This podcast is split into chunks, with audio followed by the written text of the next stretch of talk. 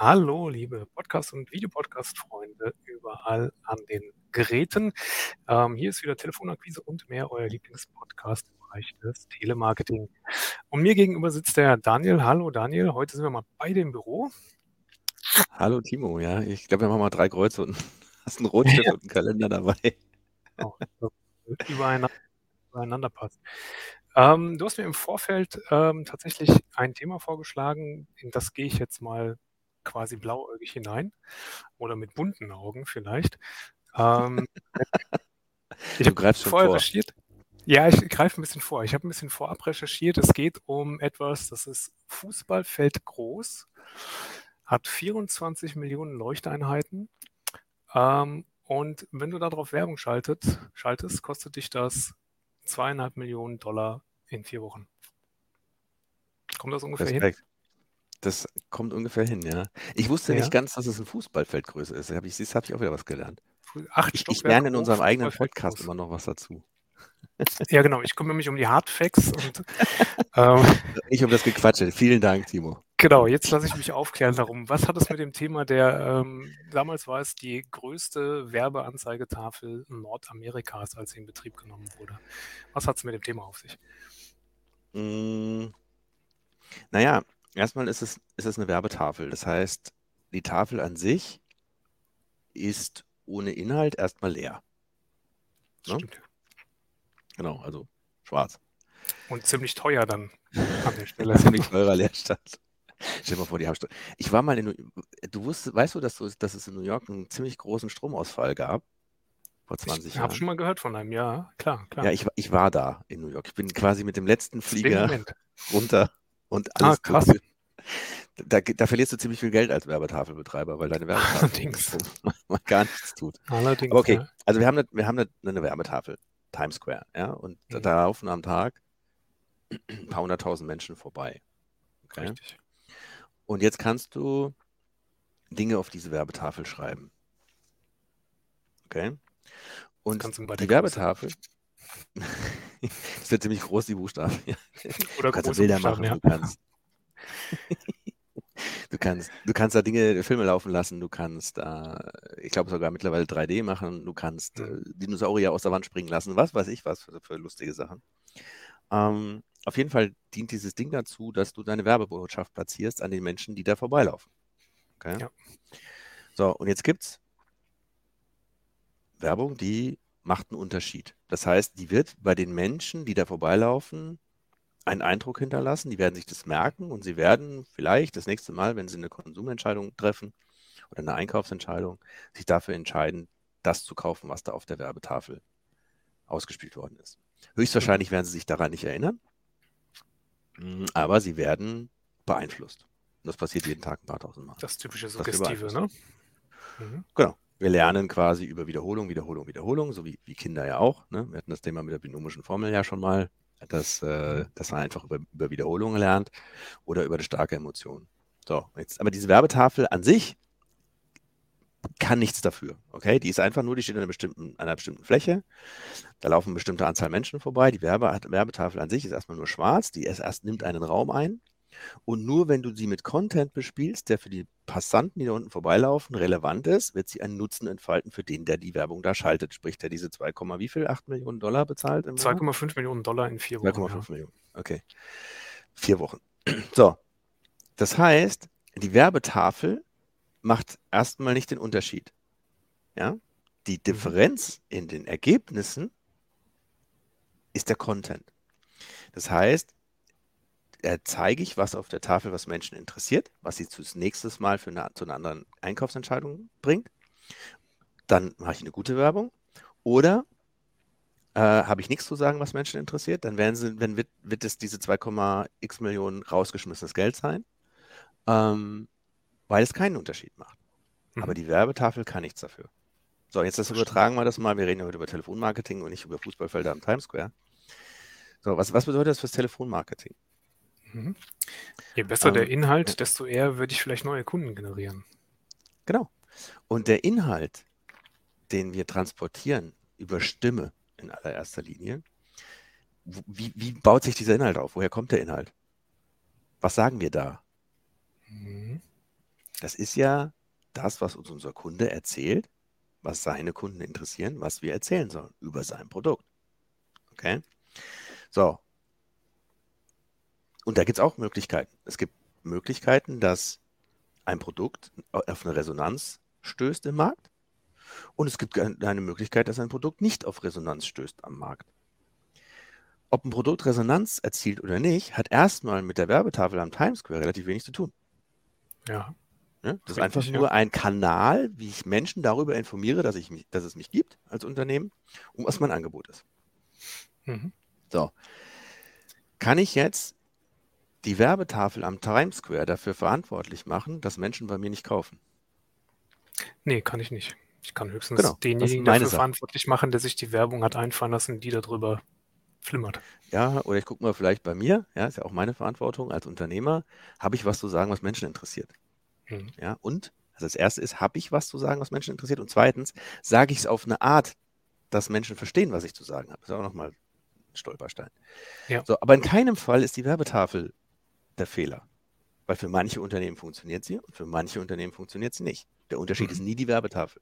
Der Unterschied ist höchstwahrscheinlich auch nicht die Art von Menschen, die da vorbeilaufen, weil die jeden, laufen jeden Tag da vorbei. Die werden strukturell sich nicht so signifikant voneinander unterscheiden, dass das das Differential ist. Okay, also bleibt die Verantwortung bei demjenigen, der diese Werbetafel bespielt mit Inhalt,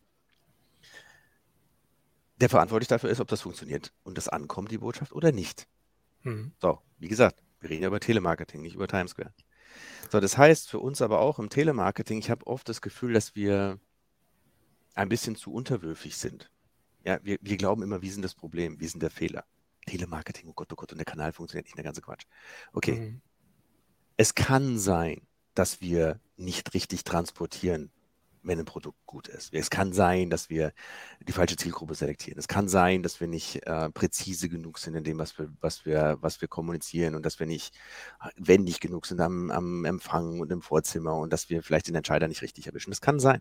Aber mhm. es kann eben genauso gut sein, dass das Leistungsangebot, das, was wir kommunizieren sollen, keinen Markt findet, dass es keine Resonanz findet. Okay? Und wir sind viel zu oft in der Diskussion darüber, was wir mechanisch in der Kampagne anders machen könnten und viel zu selten in der Diskussion darüber, was stimmt eigentlich mit dem Produkt nicht. Was stimmt eigentlich Inhalt. mit dem, genau. Man sagt Produkt, Markt, Fit. Ja, also ein Produkt muss zu einem bestimmten Markt, also einer bestimmten Zielgruppe passen, dann verkauft es sich. Mhm. Und wenn es nicht passt, dann verkauft es sich nicht. So, das ist aber ein Kanal, den auch, da finde ich, machen sich auch viele werbetreibende Unternehmer auch zu leicht, die uns die, die, die Schuld in die Schuhe schieben und sagen, das ist eure Verantwortung, das funktioniert nicht. Telemarketing mhm. funktioniert, wusste ich schon immer. Was ein Quatsch. Nee, deine Botschaft ja. funktioniert nicht. Das ist ein ganz anderes Thema. Okay? Und wenn ich seriös bin, wenn ich als Unternehmer, das, was wir tun, ist ja immer auch, hatten wir das letzte Mal oder vorletztes Mal, ist ja immer auch Marktforschung. Wenn ich bereit bin, da mal zuzuhören, was dir der Telemarketer, also mein Marktforscher, erzählt Richtig, darüber, ja. wie meine Kunden auf mein Angebot reagieren, dann kann ich daraus was lernen über die Art, wie ich Produkte mache und über die Art, wie ich meine Produkte vermarkte, sprich, was ich erzähle, was dem Kunden wichtig ist oder meinem Interessenten. So, den Kanal nutzen Unternehmen meiner Meinung nach, aber also aus meiner Erfahrung viel zu selten. Ja, ja zu sagen, bin, wir sind das Sprachrohr oder noch besser das Hörrohr am, am Puls des Kunden und wir können ziemlich genau sagen, was ist mit einem Produkt eigentlich faul. Ja. ja. Was stimmt nicht im Leistungsangebot? Und das ist das, was ich, wo ich meine, da können wir ein Selbstbewusstsein entwickeln. Ich finde, wir sind mit dem Werbetreibenden durchaus auf Augenhöhe. Ja, wir haben unglaublich interessante Inhalte für denjenigen, den es interessiert, der dazuhört, über seinen Markt, über ja. seine Kunden, über das, was da funktioniert und was nicht funktioniert. Und wenn ich als Unternehmer bereit bin, dazuzuhören, hinzuhören und daraus zu lernen, dann ist Telemarketing ein unglaublich guter Kanal. Das funktioniert digital nicht. Digital ja. erzählt mir der Website-User nicht, warum er nicht gekauft hat. Genau. Und bei der Werbetafel auch nicht, ne? Also ich meine, da laufen die Leute vorbei und entweder registrieren sie es und, und entscheiden danach oder sie tun es nicht, aber du wirst es nie erfahren. Und du wirst auch genau. nie erfahren, wenn sie es nicht tun, warum sie es nicht tun. Genau. Jetzt habe ich 2,5 Millionen Euro für dieses Ding da investiert und es passiert nichts. Ja. Und ich weiß keinen Meter warum. Richtig. So, ja. das ist doch relativ doof für einen Unternehmer. Ja? Ich habe so eine tolle Wahl. Und ich finde auch, es gibt ja diese Super Bowl-Werbespots, die sind ja noch viel teurer, ne? Könnte, könnten wir jetzt auch ich, ich, weiß, kann ich jetzt, habe ich keine Zahl parat, aber ich glaube, das ist noch deutlich teurer. Ja, ja. Ich glaube, das kostet die Sekunde irgendwie zwei Millionen. Ja. Aber verstehst du, was ich meine? Das, wir haben die beste Werbefläche der Welt.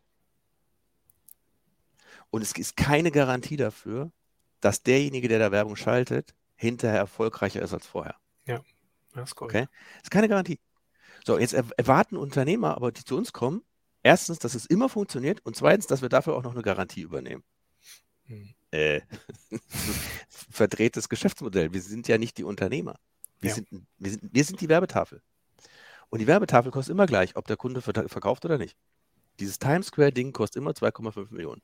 Ob du damit nachher 200 Millionen verdienst oder gar nichts, ist der Werbetafel egal. Das stimmt.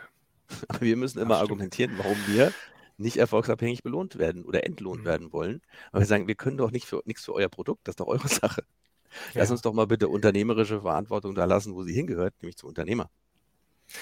Aber interessant doch auch wahrscheinlich für den, für den Vertrieb vorne raus, dass man das noch viel stärker mit auch in die Argumentation reinnimmt, wenn man ähm, Neukunden für sich selbst generiert. Ne? Dass man noch stärker mit auch kommuniziert, wir betreiben auch Marktforschung für euch. Total. Ich, also das ist das, was wir letztes Mal zum Beispiel auch hatten mit den Marketing Qualifiers, ja. wo wir sagen, die sind auch Geld wert, ja. Und das ist was, das ist ein Mehrwert, den wir produzieren jeden Tag, den wir viel zu wenig im Eigenmarketing. Ich finde, Telemarketer können auch mal ein bisschen besser werden im Eigenmarketing, das besser transportieren.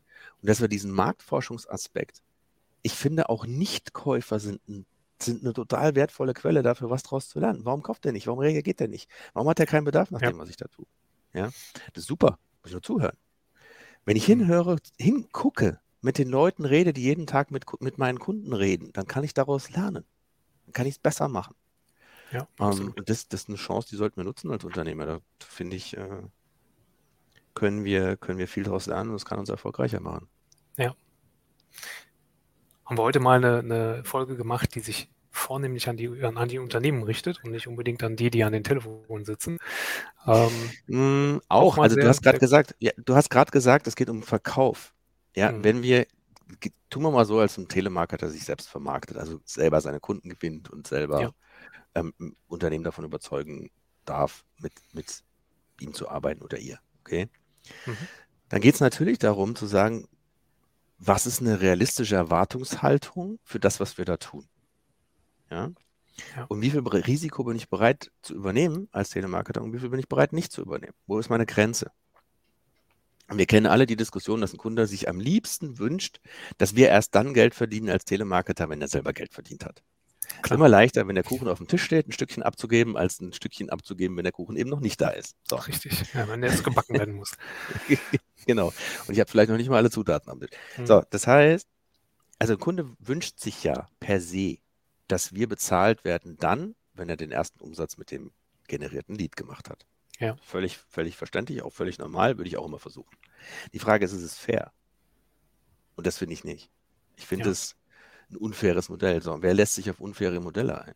Das sind diejenigen, die es nötig haben und die einfach keine Auslastung haben. Das heißt, du wirst wahrscheinlich äh, als auftraggebendes Unternehmen solche Telemarketer finden, die sich auf diese Termindeals oder Provisionsdeals einlassen, die Auslastungsthematiken haben, die einfach mhm. zu wenig Aufträge haben, weil sonst würde ich es nicht tun. Wenn ich ja. aussuchen kann, ob mich jemand fest bezahlt oder total variabel, dann muss ich entweder einen sehr, sehr hohen Aufschlag auf meine Zeit haben. Das heißt, ich muss sehr, sehr viel mehr verdienen pro Stunde, als wenn ich einen festen Auftrag mache. Oder ich habe nichts zu tun. Richtig. Ja. Ja, viel mehr gibt es nicht. Und das ist für ein Unternehmen als, als Werbetreibender ja, ist es ja nicht clever und zwar in keinem Fall. Entweder ich erwische einen Telemarketer, der nichts zu tun hat. Das sind nicht die allerbesten in der Regel. Wahrscheinlich ja, nicht. Die, die nichts zu tun haben. So, die, die, die, die gut sind, die sind ausgelastet. So, ist der eine Teil. Also, ich finde den, der nichts zu tun hat, der vielleicht hm, selber ein bisschen mhm. Schwierigkeiten mhm. hat, neue Kunden zu gewinnen. Hm, könnte man drüber nachdenken, ob das mal ein richtiger Telemarketer ist, der mir helfen soll zu verkaufen, der sie selber nicht mal vermarkten kann. Und das zweite Thema ist, ich bezahle einen sehr, sehr hohen Risikoaufschlag. Das heißt, mein Termininvest oder mein Lead-Invest wird sehr, sehr viel höher sein, als wenn ich den fix bezahle. Ja. Also warum soll ich das tun? Macht als Unternehmen überhaupt keinen Sinn. Aber trotzdem ständig die Diskussion. Und für, für, wie gesagt, wenn du im Verkaufsgespräch bist, sie sagen Kunden immer, hör mal zu, wir legen euch einen Ball, Ball auf einen Elfmeterpunkt. Das ist aber keine Torgarantie. Schießen müsst ihr schon noch selber. Ja, ja? richtig. Und es ist, je nach Schütze, hat er eine unterschiedliche Trefferquote. Das es gibt halt selbst. die Ronaldos dieser Welt, da sind halt neun von zehn drin. Oder du hast, ich weiß nicht mehr, schlechteste Fußball. Äh, wer ist denn der schlechteste Elfmeter-Torschütze in der das müsste man jetzt auch noch vorher recherchiert haben. Wir könnten ja, mal also, den Kicker-Podcast fragen. Da verschwindet einer immer im Datenkeller und sucht nach ja. Daten. Der ineffektivste Elfmeter-Torschütze, ja. Ja, der, der, die 0% König, Elfmeterschütze. Ähm, da gibt es halt auch Leute, die schießen regelmäßig vorbei. Ja, aber ich kann doch nicht als Elfmeterschütze den, den, den Elfmeter dafür verantwortlich machen. Ja, Wir haben ja den Ball da immer hingelegt. Und wenn du das, wenn du das klar machst, ich finde, Verkaufen und Kundenzufriedenheit hat immer was mit Erwartungsmanagement zu tun. Was mhm. kommuniziere ich, was ist realistisch und was löse ich nachher ein? Ich bin totaler Freund von ambitionierten Versprechungen mit Verbindung mit einer Übererfüllung. Das heißt, mhm. Wir versprechen das, was wir uns zutrauen, vielleicht an der Grenze, und dann liefern wir immer ein bisschen mehr.